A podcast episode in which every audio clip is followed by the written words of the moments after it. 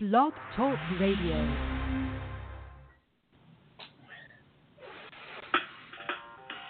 Welcome to Weedsday Wednesday, Tucson, Arizona's number one online radio podcast about all things medical cannabis. Your host, Bellstar. and the Cannabis Kid.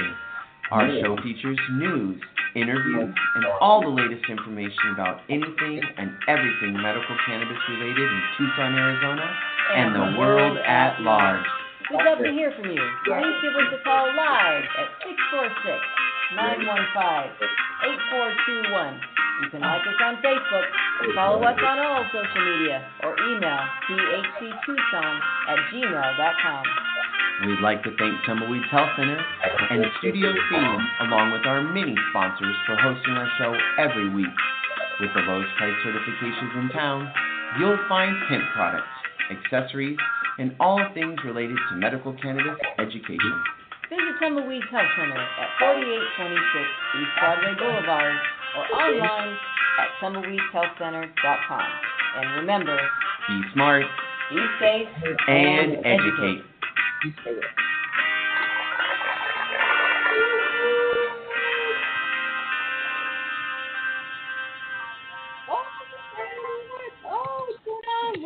man, heck, heck, here we go. Here it is. Good morning. There it is. Wow, we're all on. Where are we on? Now it's hash. Now it's hash. Oh, it's Um, a good day. It is a good day. It's a great We've been day. looking forward to this day. Fantastic day for a long Um, for probably about a month and a half. Bell starts. Bell Star gets her fort today. Her fourth. Yeah, Fourth. gets her fort back. Yeah. Fourth star. Oh, yeah. Uh, it's gonna be a good day, folks. yeah. Uh, we got Just a be lake, happy you're here with us. we got a lake on the ranch there and uh, It's gorgeous. a barn, Big old barn. big old barn. It's gonna be great. Saguaros. Yes. Oh, some barrel cactus. Mm-hmm. Mm.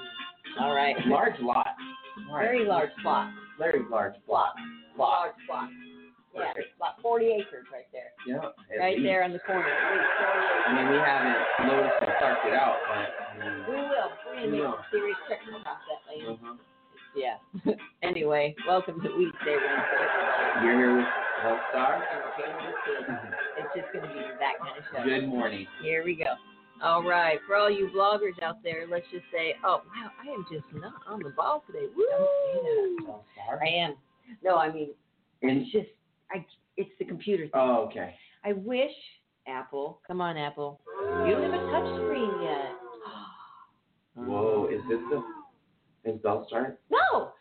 Oh God, no. I'm just saying, Steve, knock the booties Knock around down here. Come on, let's do this. I'm sure that's coming. I mean, the Yeah, new it's one's gotta be gotta be. Ha- It has to have, a that. touch because I'm like, oh, You know what else is great? Oh. I know since because you were playing with my my computer. That you know, Yeah. um, on mine it folds all the way back, so then your keyboard Oh. becomes non-existent and Right. doesn't work. It locks out of place, Yeah, so you just and then yeah. you just use it as a tablet.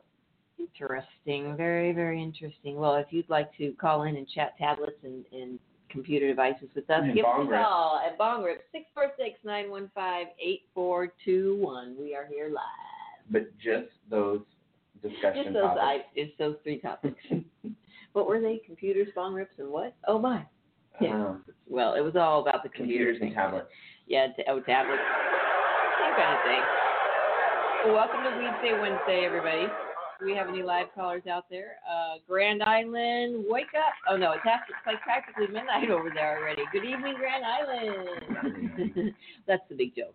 That is funny. It's like three hours later, so it's, it's Yeah. by the time, like, you know, we're having lunch, we're getting ready for dinner, and we're getting ready for dinner, they're getting ready for bed. It's like, it's uh, so funny because I was gonna call someone the other day and I'm like, oh crap. what time zone are we in? it's so funny because you you know when you talk to a friend you're like I know they'll pick- it- you're you're like they're gonna pick up but then you don't realize like one of our friends um uh Miss Tombstone uh she called this morning and had no idea that it was our you know she's like I'm just gonna call my friends Yeah.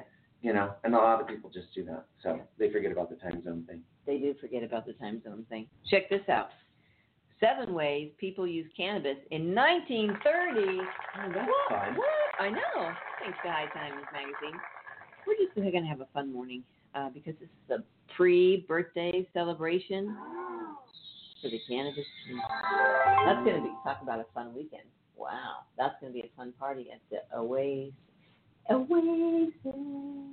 That place is like the Yeah. gods have dropped down and said, "This is where you shall have your place." And, and you're like, "Oh!" And there's mm-hmm. glowing crystals. And the dreams are flowing. and over overflowing. Just grab a dream. grab one, everyone, everyone, grab a drink, golf clap, golf clap. In the 1930s was a crucial decade for cannabis. Before the Marijuana with an H Tax Act of 1937, cannabis was a widely used medicine. But after a national campaign to stigmatize and outlaw cannabis, medicinal use declined and the herb's reputation was tarnished. But a hundred years ago, weed was commonplace. Across the country, you could buy marijuana in drugstores as a liquid or as a resin. Wow, the government did not regulate it, which meant that companies advertised marijuana infused products as a really, um, oh, as a treatment for a long list of conditions, and sometimes it worked, and sometimes it was a really bad idea. Are you saying that we've been here before? Um, yeah. I'm saying that uh, it's been around for a long, long time. I love the photos they show too. I'm going to post this in our little blog section here for you bloggers out there, so you can check this out and read along with this if It's that's what you not like to too far off from what we're looking at today. No. Uh, with other than a different label Yeah. and now uh, a dropper, but still those same type type of bottles, the darker um, medicinal bottles. Yeah. Um, Oh, here's one from Eli Lilly. It's it says poison, one fourth pint, 118 cc's, fluid extract, number it's number 96, cannabis.usp, cannabis sativa, contains alcohol, 80% alcohol. Uh, Eli Lilly and Company, Indiana, USA. Need a narcotic sedative or antispasmodic? Look no further than Eli Lilly and Company's cannabis fluid extract at 80% alcohol. This potion labeled as a poison because you should only take a drop. By today's standards, Lilly's uh, cannabis fluid extract, one fluid ounce, as a tincture, uh, just not one you'd see on the shelves. So this is kind of the same thing, but ours are not 80% alcohol. um, though we do not advise using any product uh, resembling this, Eli Lilly's understanding of medical marijuana as an antispasmodic isn't too far off the mark from today. Uh, medical marijuana is one of the only effective treatments for epilepsy or seizure induced autism. Wow, there's a lot of, uh, they keep showing these great photos, and there's just a lot of poison, uh, poison warnings on these things. With a, well, that's probably because there's all sorts of stuff in it. Uh, with a long list of uses, Lloyd specific medicine is pretty far from specific. this tincture was marked as a cure for many things, most of which targeted women. It could treat melancholia, PMS, stomach pain, nervous system issues, nervous depression, and any behavior for which a man would call a woman crazy. For instance, having an overactive sex drive could be cured with Lloyd's specific medicine. the bottle reads, It is useful in hysterical patients uh, and in the mild forms of insanity in women, especially if these be due to menstrual irregularities, which are the cause of pain. The label adds, it allays ab- uh, abnormal sexual appetite. Wow. oh, Whoa. Wow, look at all these. Oh, they had marijuana cigarettes. Uh, Grimault Corporation manufactured what they called Indian cigarettes.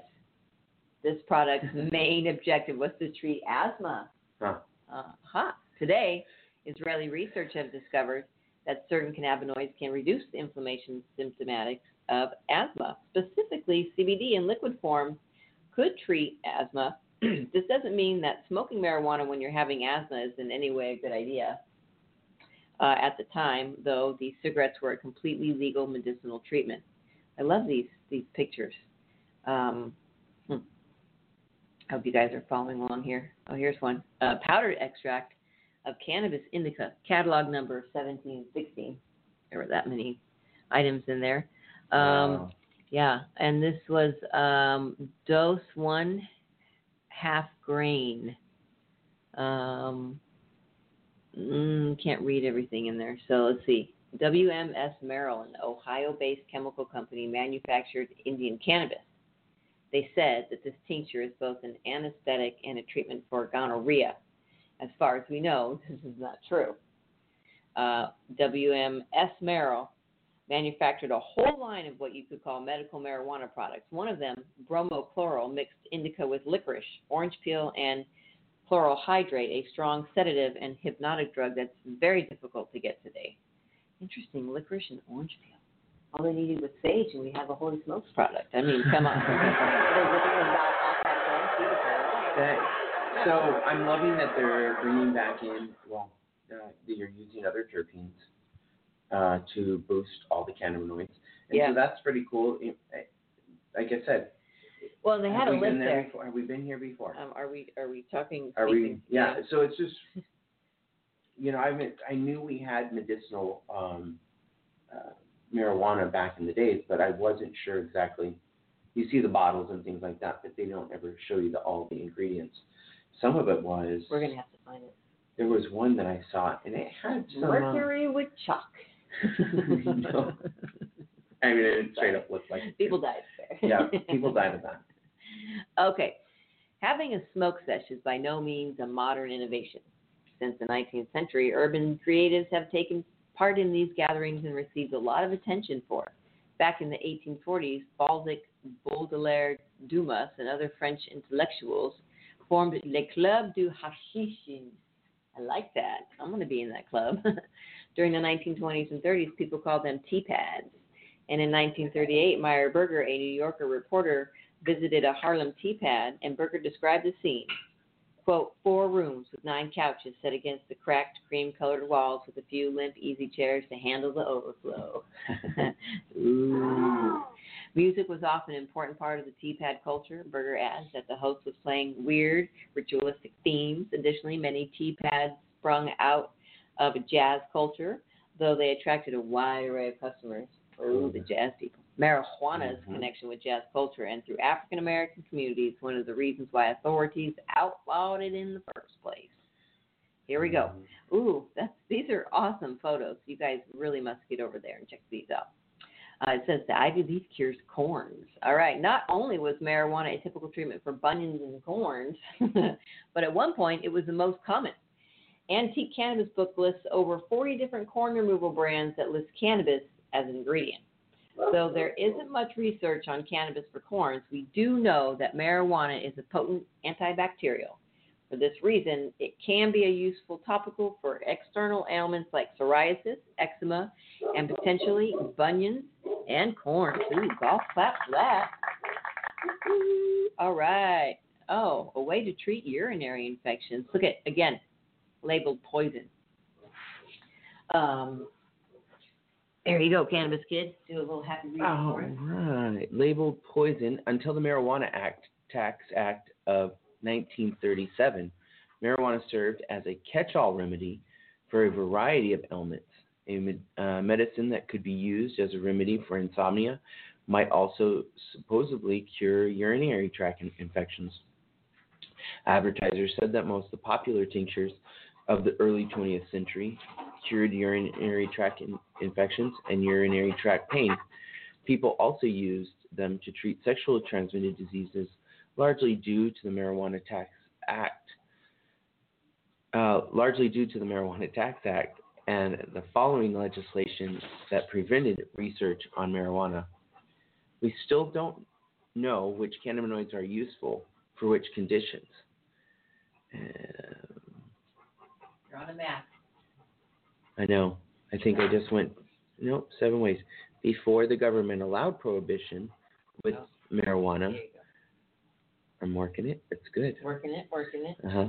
Weed was common was a common medicine, though some of these uh, uses appear laughable. Medicinal professionals are reclaiming some of these uses today. Perhaps it is not so ridiculous to think that cannabis as a catch-all medicine for a variety of conditions, which the benefit of modern science we can target we can target what ex- exactly in cannabis benefits each of our unique ailments. Yeah, and that's the whole thing where they're studying right now, which is what Mm. we're really interested in. Is if someone says I've got RA or I've got fibromyalgia or I have MS, what strain should I take? How much? How often? Um, and should I take an oil? Should I smoke? Should I vape? Should I eat it? You know, which which way should I do it? So when they figure that out, that's going to be huge. Well, when they talk about the balancing, I mean, a, a catch-all, what it, the cannabis is actually doing is it is going in and repairing and balancing out the system and kind of cleaning it up like a computer would. Yeah, absolutely. You know, it troubleshoots in all the areas and finds out why you're you're you're having arthritis in the first place. Mhm. And then, you know, a lot of these things are our immune system. These are the responses that we're getting, just like an error code or, you know, and some something has to be put in to regulate the system. Yeah, that's absolutely right. So I like how they how that was um, said in there. Yeah. Well, you know, it's been used for like we know five, ten thousand or more years, so Mhm. it's it isn't anything new, which is why we're kind of giggling along the way. It's it's, it's nothing new, but what what is new is the deeper science that we're getting into. You know, because everyone's goal back in the '60s was just to get high. You know, it's just like let's get high. Well, in the And that's like- it well, they was had hash. They had hash parties. So, they had both. They had hash parties, hmm and then they had medicinal. Yeah. You know, you could go to your cupboard and grab it for, you know, whatever ailment you had. Cramps, Crohn's, corn. oh my. Cramps, corns, Corns. and Crohn's. Oh Crohn's. my. Oh my. Yeah. Cramps, corns, and Crohn's. Oh my. Yeah, so you could literally go grab it for any one of those things. Um, you know what else you can do? You can go down to Tumbleweeds Health Center. I was going to go 53. It's going way back, way back. Way back. 4826 East Broadway Boulevard, folks. We're right out there. There's signs all over the place. We're usually kind of crowded these days, so try and make an appointment. Give us a call, 520-838-4430.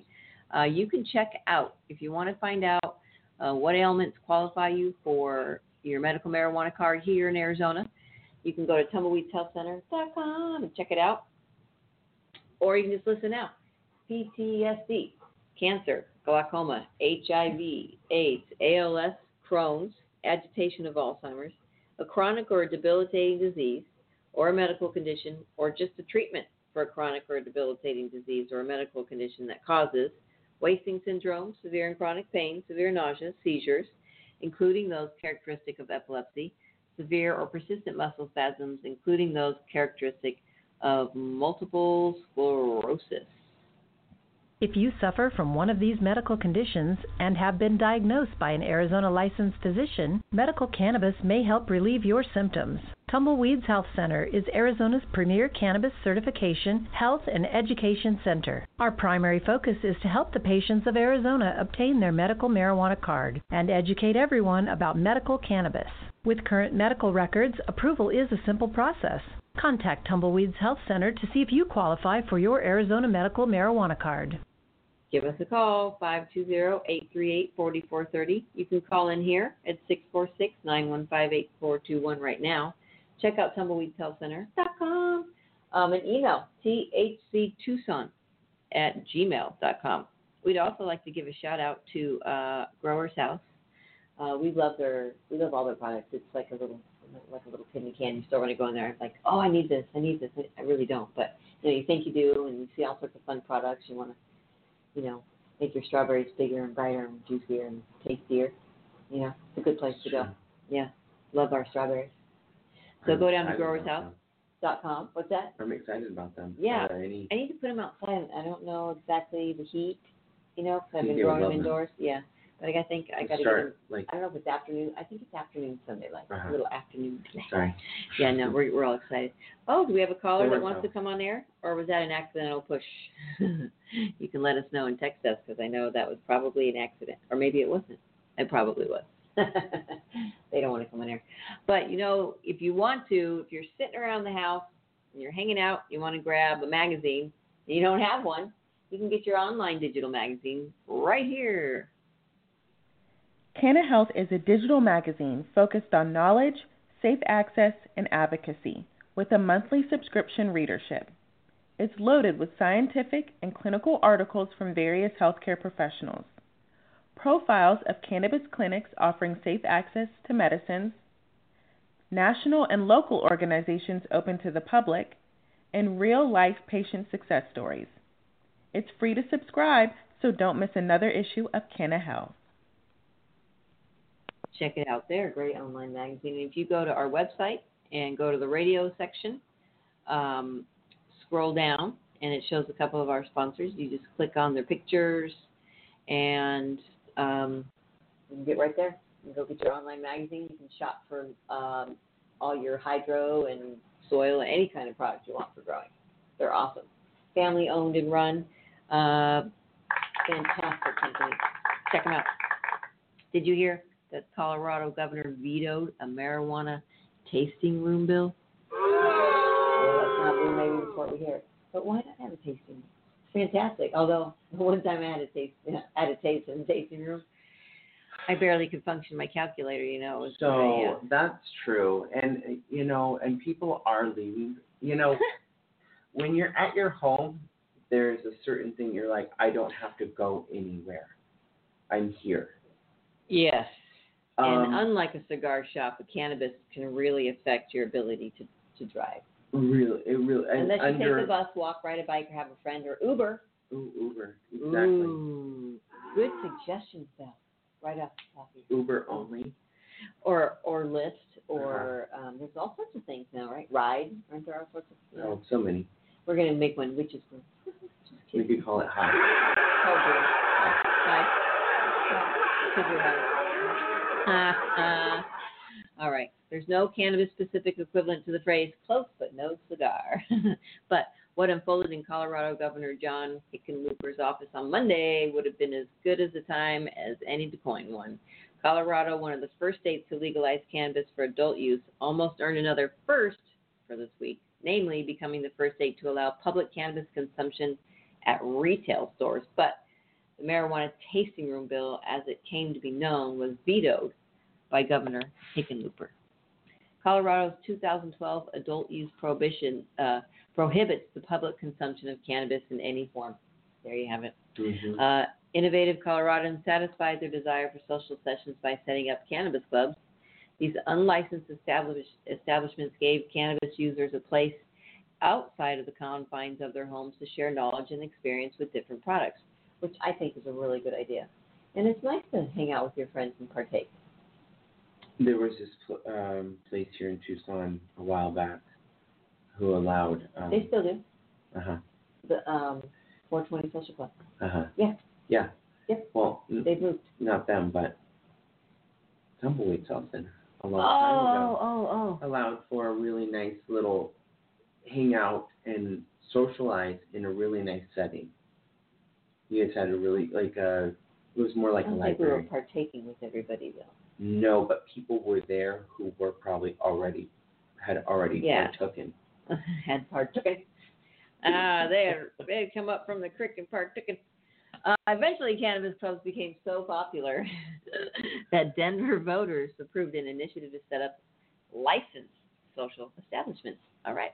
Colorado House Bill 1258, however, took a different approach. Rather than licensing cannabis clubs, the tasting room bill would have allowed adults to vape or eat small quantities of cannabis inside weed shops.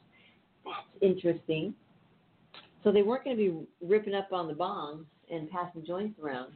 You could pass your little vape around, and then you could eat some edibles. But that's yeah, That's scary. just it's scary. Yeah, okay. Unless you have a ride home. Home, unless okay. you, uh, it has to be some like you. you got, you just have to be responsible. tasting room is has got a signature, and once you become a You know member, what? I TM. I bet they've got a van that will just give you rides. It's like a ride share. It'll just Come ride share you you up. home. Yep. The concept will be familiar to anyone who has stopped by a wine tasting when shopping for libations. It's commonplace. True, but okay, true. Not but, just true. But you got to be responsible. That's all we're saying. Just be responsible. There's Well, my and this is the thing is Be responsible. though? huh? That's why. Yeah, alcohol is it's like you know, when we open the opium lounge again. Kidding. Yeah. Um, you gotta, them on the opium lounges, um, just You in case you guys didn't know that. definite maybe. You've got to be careful out there. You have got to be careful out there. You got to have a, a horse not right back you. All right. However, Hickenlooper argued that cannabis tasting rooms would present a clear and present danger to public safety. We are concerned that marijuana use at consumption establishments could result in additional impaired or intoxicated drivers on our roadways.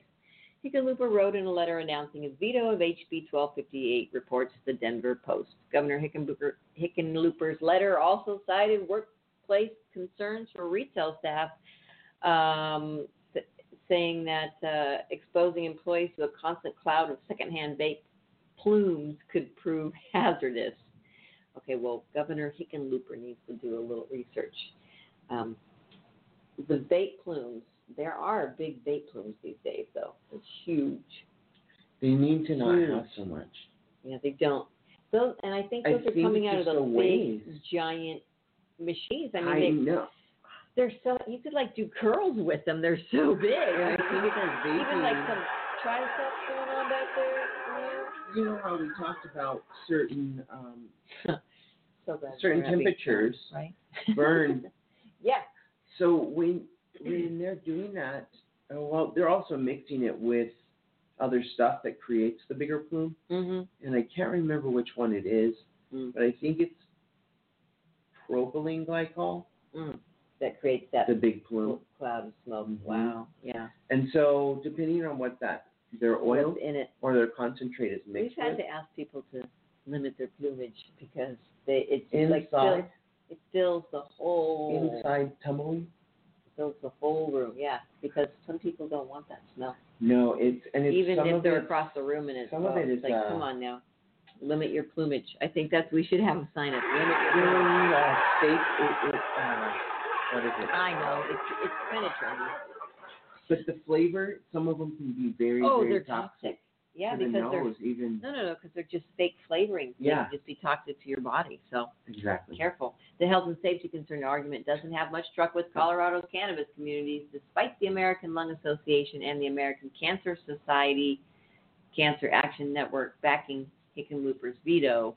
The HB 1258 veto was met with a fierce volley of criticism from the cannabis community. Uh, cannabis retailers maintain that the tasting room idea would be a boon to regulators. In the wisdom, oh, in its wisdom, the Colorado legislator sought to close a significant gap in regulation, said Chris Woods, the owner of cannabis retailer Terrapin Care Station, in a statement blasting the veto. It's unfortunate that the governor chose not to offer another regulatory tool to state and local regulators. Maybe HB 1258 could have given Colorado a sharper dividing line between licensed and unlicensed public cannabis consumption, fulfilling a consumer demand while making enforcement easier for the state. However, Governor Hickenlooper didn't see things that way, so for now, no marijuana tasting rooms in the Centennial State. Well, and that's why you have, you know, like they said, they've got private places that, um, you know, users can go and and taste and talk and discuss and and hang out and enhance and you know just be with each other in the whole process of using the canvas because there's a lot of people that uh, are brand new to this and um, they want some, some hand holding in this. You know what else they want? What now? Puff, puff, puff, puff, puff, puff, puff, puff.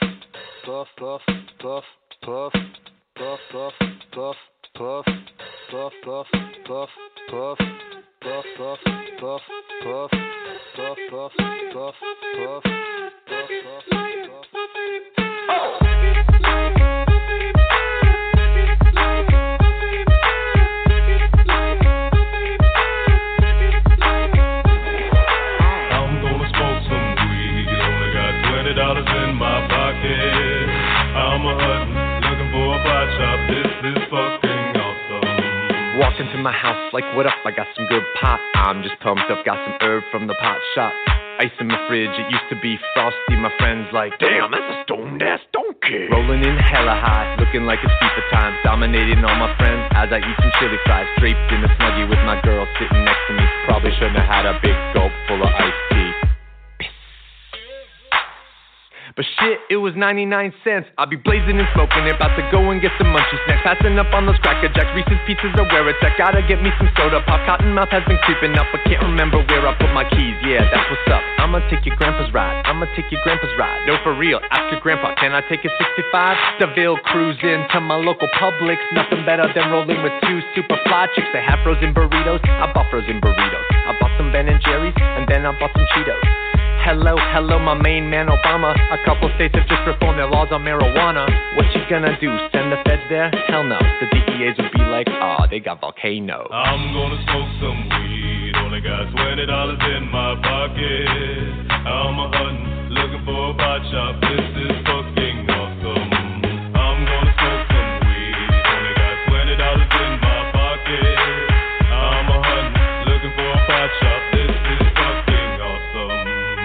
know about the science of marijuana? What you know about people suffering from glaucoma? They need it, they need it, it helps them with their condition. If you don't believe me, then just ask some eye physicians. Thank your granddad for voting for that guy. Richard Nixon is the president who made the plant illegal. But science is now showing that it's medicine for people, and the private sector's fighting to keep all of that illegal. Alcohol and tobacco, pharmaceutical prisons. I'll take those four major lobby groups and fight those motherfuckers. They're making money day and night, all those motherfuckers. And bribing Congress out of sight, all those motherfuckers. They'd be like, oh, it's immoral and unhealthy. I'm like, how many people are you making wealth? Anti marijuana lobbies are making all kinds of profits, and they don't want you to stop it because of all the special interest. I call that getting swindled and pimped shit. I call that getting tricked by the government. That law's hella old. So it's time to update it, regulate it, and then get it under state control. Peak game, look into my political telescope. Think it's gonna stay like this forever? Not hella won't.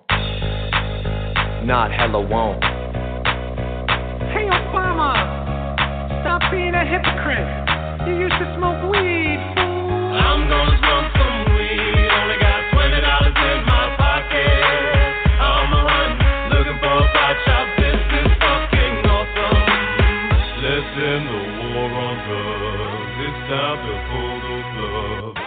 special interest groups are nothing more than corporate thugs. Let's end the war on weed. The people have agreed. These special interest groups have kept these laws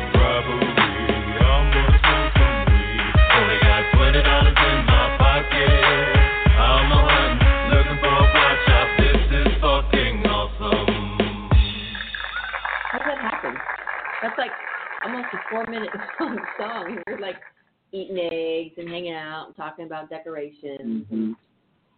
We're back. We're back. Welcome back to Weedsday Wednesday, everybody. In case you forgot where you were, this is where you are. You stuck with us for at least another 26 minutes. Yeah. Sounds about right.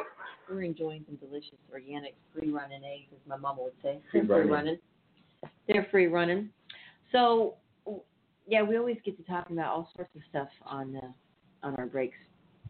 But what we came up with is there's an article about how to talk to teens about cannabis. Because I heard on NPR um, the other day when I'm driving, I listen to that a lot. Um, there is a teacher, and I missed the beginning, so I even missed where she was from. Um, but they were talking about marijuana in the school, and so her approach was like, I, I I just didn't like it very much. She's like, "All right, what are we talking about today, kids? Marijuana," and it was just very like, uh, it wasn't that it was negative. It was just that it wasn't. Yeah, and it was just you know, she was explaining that it can affect your brains up until you're, you know, 20 something because you're still developing, you know, and why you probably, you know, it's probably a safer option than other things, but maybe you still shouldn't do it, kind of thing. Mhm. Um, I didn't hear anything. She didn't talk about any of the medicinal aspects or, you know, the positive things um, that marijuana can do. I don't know if that's her job in the school, but if you're going to talk about it, you should talk about the whole well-rounded plant. I think because nobody hates talking frankly to children more than their parents, and nobody but their parents have more incentive to tell a convenient lie. You may deny it, but let's be real. One of the secrets of effective, effective parenting is the Platonic lie, the noble sacrifice of honesty for harmony. Maybe you don't really know the right answers. Maybe you prefer not to say. Maybe it's already 9 p.m. on a weeknight. The kitchen is still messy, and your four year old wants an existential treaty before bed. So you take the easy way out and make something up. These are hollow victories, won with uh, cheap shortcuts that ring only in the near term. So, all of the above applies when talking to children about cannabis. In an age when tens of millions of American adults have access to recreational marijuana and may even keep it in their home, a home they share with children, and when there is growing acceptance and factual data supporting it for providing medical cannabis to children suffering from specific ailments treated with cannabis, it behooves everyone to be honest immediately. Yeah, totally be clapping for that one.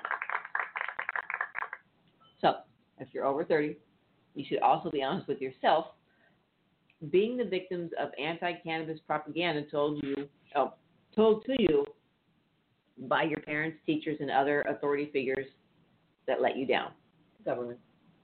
Uh, this simple maxim, tell the truth, is Elizabeth D'Amico's strategy for talking to children about cannabis. But we'd add one more bullet point, one for which um, D'Amico provides an object lesson. Find out what the truth about cannabis is for yourself before you do. Okay, that's good. Because you have to find out, if you're going to explain it, you need to find out what it is first before you try and explain something you don't understand. Kind of like this lady didn't explain all sides of medical cannabis. It was just, here, it's kind of harmful because you're a teen and you're growing. It might be Coming from a fear perspective. hmm Totally Mhm. coming from that, that fear kind of To- perspective. To scare, yeah. Yeah, scare tactic. Um, D'Amico is a clinical psychologist and a researcher at the RAND Corporation. She's also the lead author of Planting the Seeds of Marijuana Use, a recent study that examined the effect of medical marijuana advertising on impressionable youth. Oh, that, that would be a good study. I'm actually going to post this to our blog as well because there's some links in here to some uh, articles and um, some scientific studies um, that you should probably see. All right, hang on, let me get back to our article here. So, she and other researchers and found that constant um, bombardment with billboards and print ads gives the idea that cannabis is mostly safe and good. Uh, and this is mostly true. Cannabis does appear to be a safer choice than alcohol or tobacco, according to a 2015 study published in Science Reports that included research from decades of related studies. If you say something is bad, that's not giving them the full facts. D'Amico is also the, uh, the mother of two teens and lives in the Los Angeles area, which is both heavily populated and saturated with cannabis advertisements. Holy heck, it is. Holy cow. At all times, D'Amico Mm. told the newspaper the mission of a parent around marijuana is to encourage teens to make a healthy choice by really talking to them about all sides so they can ask questions. And when they do, be honest about it. Because if you just tell someone, don't do it, well, we know that doesn't work. Right. Yeah. D'Amico demonstrates a pervasive problem that encounters both adults and teens alike when discussing cannabis use. It's not as simple as being able to tell your children that adults can responsibly use cannabis, but children never can. For example, uh, D'Amico told Westword, yes, there are medical benefits, but they uh, but they're benefits for adults. No medical benefits have been shown for adolescents. Hmm. This is a surprising and troubling claim for a researcher to make unchallenged, and it's one contradicted by some scholarly evidence as well as heaps of anecdotes. As well as everything we've probably most ever read on the show. Cannabis derived medicines are helping many kids with seizures and with autism just as they are helping adults because that's the thing. Adults and kids are both humans with human brains and bodies. And to posit that a child of 17 lacks an endocannabinoid system that then mysteriously appears when they become of voting age isn't grounded in fact. That's true. It also contradicts what pharmaceutical companies know, but it may be what you, the parent, know based on your own indoctrination and conditioning. The point is, you may not know the answer to what your teens ask about marijuana, but be honest and admit your ignorance when it arises, and then correct it. This will require some rigorous self-examination, but it will be worth it. If you repeat an old lie, the kids always seem to find out eventually. And boy, that's the truth. You just have to understand. I am dealing with, uh, not dealing with, but I've got five year olds that live next door to me. Mm. And um, Hmm. they're so Inquisitive. inquisitive, but they also are so, they, they see everything that's going on. They're watching your every move. Oh yeah, they know. It's really scary. They're like little detectives. Yeah. And you know, you see where their eyes go. You see they're watching you. You know, they're watching how you handle things, how you uh, how you uh, approach things, how they how you notice them, um, how you react to them. Oh, they They're are on it. everything, and uh, On it. I've really been a lot more conscious about Oh how you approach them too. yeah. Mhm. um, because they're learning on how people like what do people do when Mhm. And how people respond and how people approach you for certain ideas. they are trying to learn everything. Yeah. Those little brains are intaking so much. everything. But it's- Talk about I mean, sponge. It, goes all the way up to even more watching how people react to me. bless you, uh, as a teenager into your uh, older teens, and then until you are actually what you are considered an adult at 18. Right. um, 21 to drink and things like that. Right. I uh, I believe that we do need to have this conversation with them, but you need to have this conversation like you would if it was alcohol. Or a, yeah, Right. anything else that's going to be imperative And and it's going to impair, influence your influence. ability to Right. just be. Uh-huh. Yeah. It Yeah. takes you. Um, it puts you in a new perspective, and so you know needing to know your surroundings is really important. Yeah. So Well, it is, and you know, when when you're young and you're starting to experiment with things like that, safety. is Right, you're in. Sometimes you're in a strange place. Now, granted, I guess ask yourself that checklist of questions. Bless you. I know. I don't know what happened. Um, you know, whether it be, am I in a safe place? Do I feel safe here? If something happened, granted, you know, we know that you can't overdose on cannabis, but you know, having those uh, feelings of uneasiness and sometimes anxiety Yeah. So just, I guess, who talks to the kids about this? Well, that's you know that's Where are that we was now? that that was my concern when I heard this NPR discussion. It, it wasn't really even discussion. She was just like, "What's our subject today? Marijuana," you know, and it wasn't. There was no just. I don't know that she would approach. Well, I would like to see how she would approach her other subjects of the day because she was really just oh hummed about this and and granted I only heard part of it. I didn't hear the whole thing, but um, yeah, who who are talking to our children about this because it needs to be in the discussion big time. It really does because there are children that are going to school now uh, on cannabis, and you know you may may not know it. Most people probably don't know it because you know parents don't want to announce that. They don't want you know other kids would might say something you know or you know, I don't know. Kids are just kids these days, and so and with ca- with cannabis, the parents keep it really private Oh, right. because schools exactly. are very sensitive about that. Yeah. And it's so sad because they send their kids to school in Ritalin and all sorts of other crazy things, you know. Um, You see some of those teachers, drawers, who have to actually admin, administrate some of those medicines to the kids yeah, while they're at school. Like they're a freaking pharmacist. yeah. Well, I know the kids don't want to take their medicine. They just got to argue with them.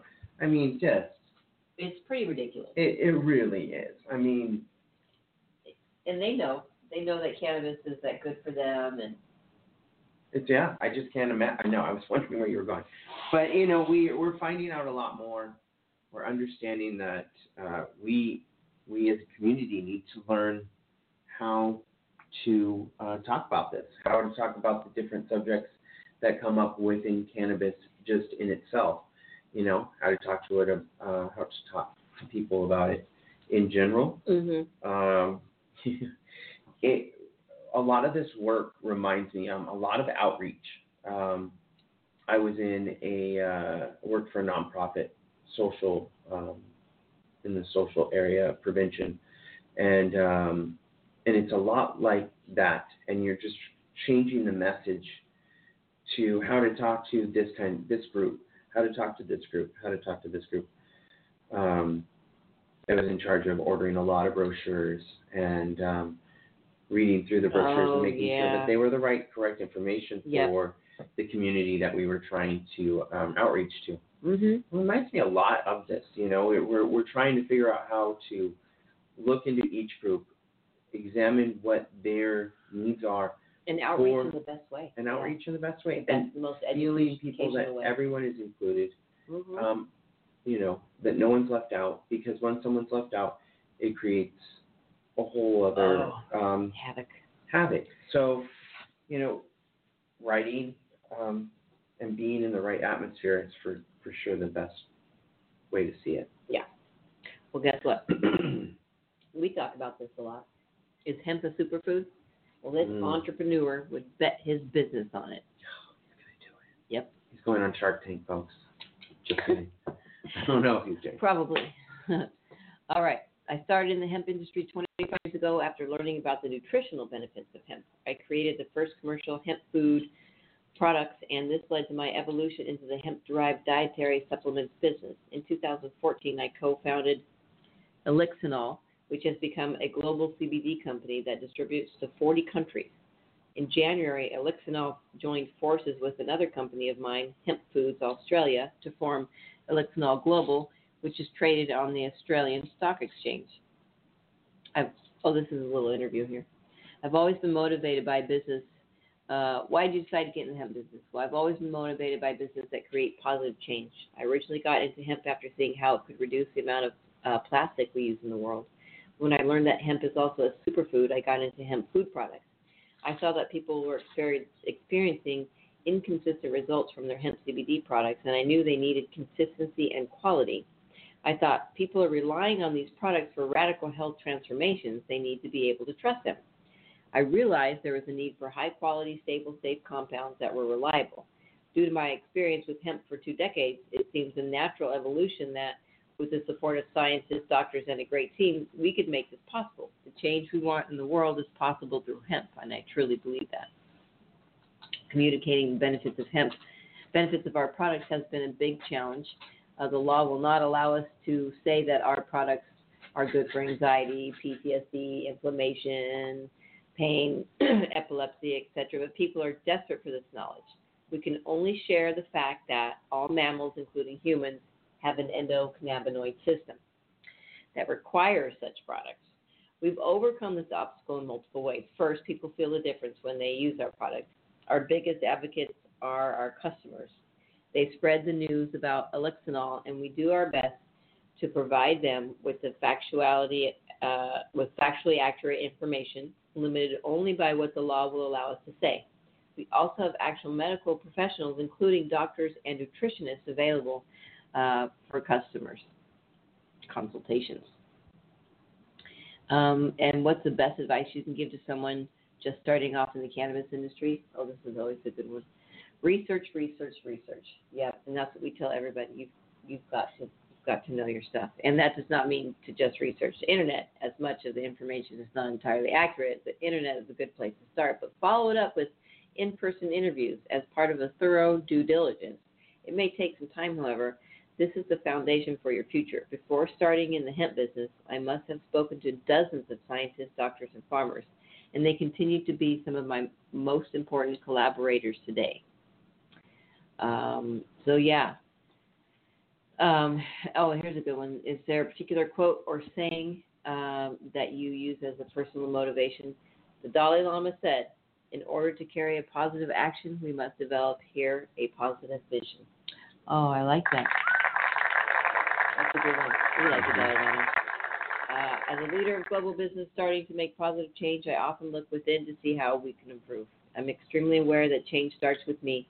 In daily business, while we all strive for our best, most productive selves, it's easy to lose sight that we can be both kind and efficient. I often consider how I can do what I do with fewer words, but always keeping kindness in mind. How may I bring more clarity and kindness to communication? If I can be kinder and clearer with my team, then that uh, empowers clarity and kindness in their work. Great communication allows us to share significant efforts with more people. Oh, that's nice. Kindness in communicating. And sometimes that's not always easy when you just want to, you know, wring somebody's neck. Just kidding. Where's your thing? Shut up. Up.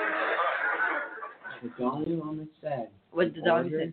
to carry a positive act- action, we must develop here a positive vision.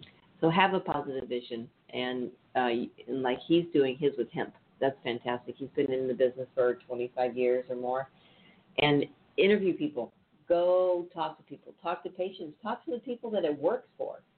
You know, uh, there are a few people that come into the health center uh, don't feel effects from it, so we we suggest they move on to cannabis, the you know the stronger version of the plant, um, and uh, Boost it up, boost it up a little bit. incorporate it. Had that extra shot. And then sometimes it just doesn't work for people, and that's okay. But like you said, all humans and mammals have an endocannabinoid system. It doesn't just happen when you turn 18 or, you know, when you turn 21. No, you have it for all the time. And for all of the days. For all of the days. for all of the days. So check this out. Beija Flor Farms using cannabis for carbon sequestration. Ah, with a name meaning kiss the flower, California's Beija Flor Farms believes Mhm. cannabis farming can help with carbon sequestration. Asia floor. Beija Flor. Nestled in the Mayacamas mountain range in southern Mendocino County sits Jonathan Wenzel's 1,228 acre farm soaking in the sun's radiant beams. Beija Flor Farms, the name which means to kiss the flower, may look like its cultivating quality. Artisanal cannabis in full sunlight on land that's been family owned for generations, but there's even more behind their lush organic flowers. Unlike those cannabis farms that operate in warehouses sucking up electricity, Beija Flor believes in using cannabis farms to mitigate the effects of climate change. We have a twofold process. One is the cultivation of cannabis, the other is sequestering carbon on a large scale. Wenzel says, Our model is carbon sequestration through cannabis cultivation. What we are trying to do is cultivate in many ways that are non disruptive to the carb- carbon cycling of the plant. Carbon sequestration can be both a natural and deliberate process that removes CO2 from the atmosphere or diverts it from emission sources. Natural carbon sequestration has been happening for billions of years. Trees, plants, the oceans, and the earth act as carbon sinks, uh, act as carbon sinks or sponges that help uh, with preventing erosion, loss of biodiversity, and desertification by sucking up and storing carbon dioxide from fossil fuel emissions. A concentration of cannabis plants, like a farm, can capture the carbon dioxide in the atmosphere to use in photosynthesis and store it in the roots, branches, and leaves to help mitigate or defer global warming and reduce the consequences of climate change. It's really about soil building and um, terrier. We won't till the soil forever, Wenzel says on his farming practices, which include placing the plants directly in the soil and sourcing all the materials he inputs into the ground from a 50 mile radius around the farm.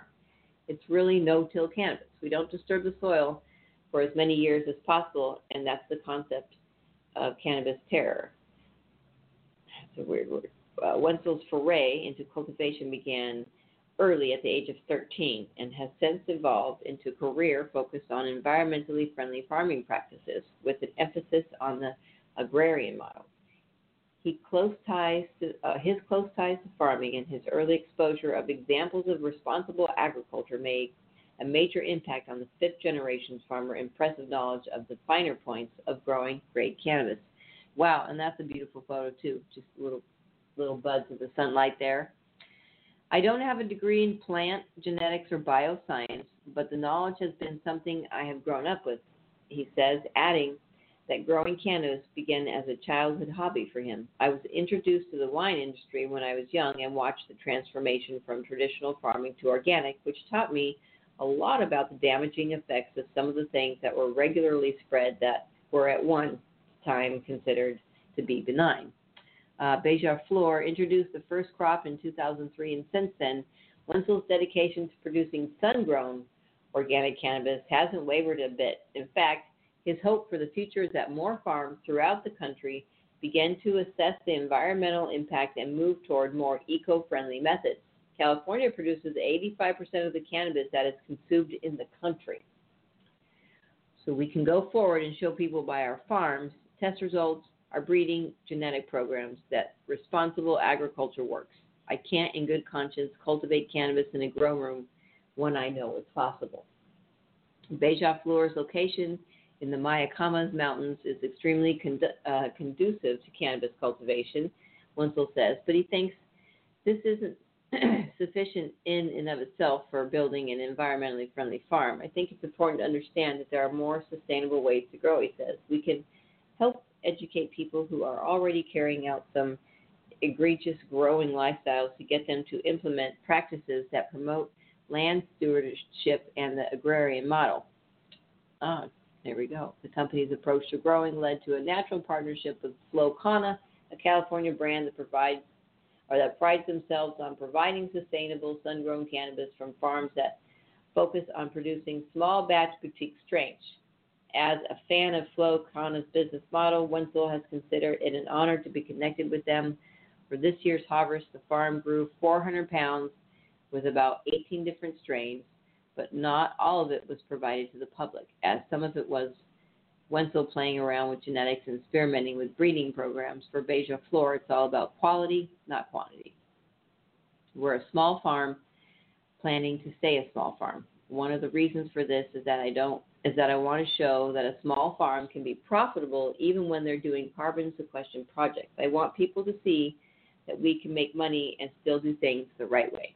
California has been known for producing some of the world's best weed, with particular emphasis on Mendocino County and the region's undeniable knack for growing indisputably top notch flower. The abundance of marijuana farms that have been occupying the county's hillsides and secret forest coves for decades have been the backbone of the area's rich farming culture that, for some families, can be generations deep. Standing out among the sea of farmers can seem like an impossible feat, but Beija Flor, with their passion for the plants and the planet, don't have to try uh, hard for their crops to shine. I love it. I love it. I love it. I love it. And if we could do that here, I think that would just be a really amazing thing to do. It All is coming. It is. It's coming. You know, And it's time. it's time. It's totally time. I can't even believe it. Thank you for listening in to Thanks Wednesday, for hanging out Wednesday. for everybody. Yeah, thanks for hanging out. Happy almost birthday to the cannabis kid. I'll sign up for that. And um, oh, next week we're going to have on one of the organizers of HempCon. They're going to come on and chat with us about what HempCon is uh, doing in Phoenix the 15th, 16th, and 17th of June. So be sure to tune in the first part of Weedsday Wednesday. We'll uh, we'll have them on and you can chat with them. Um, oh my gosh, it's June. For the best of June 6th, I can't it's June. It's summertime, people. It's summertime. All right, go out and get educated. Go out and talk to people. Go out and meet some people, and go out and smoke a bowl for one thing. Be careful. Be careful. Be careful walking. Be responsible. Yeah, and Be smart. be safe. And educate. Educate. We love you guys. And be responsible. And be safe. and, be, and And smart. have fun. And, And be educate. Oh yeah, be fun. Be fun. I like it. Be fun. yeah. do Be your, fun Do your due diligence. and be fun. See you next week. Happy weekend.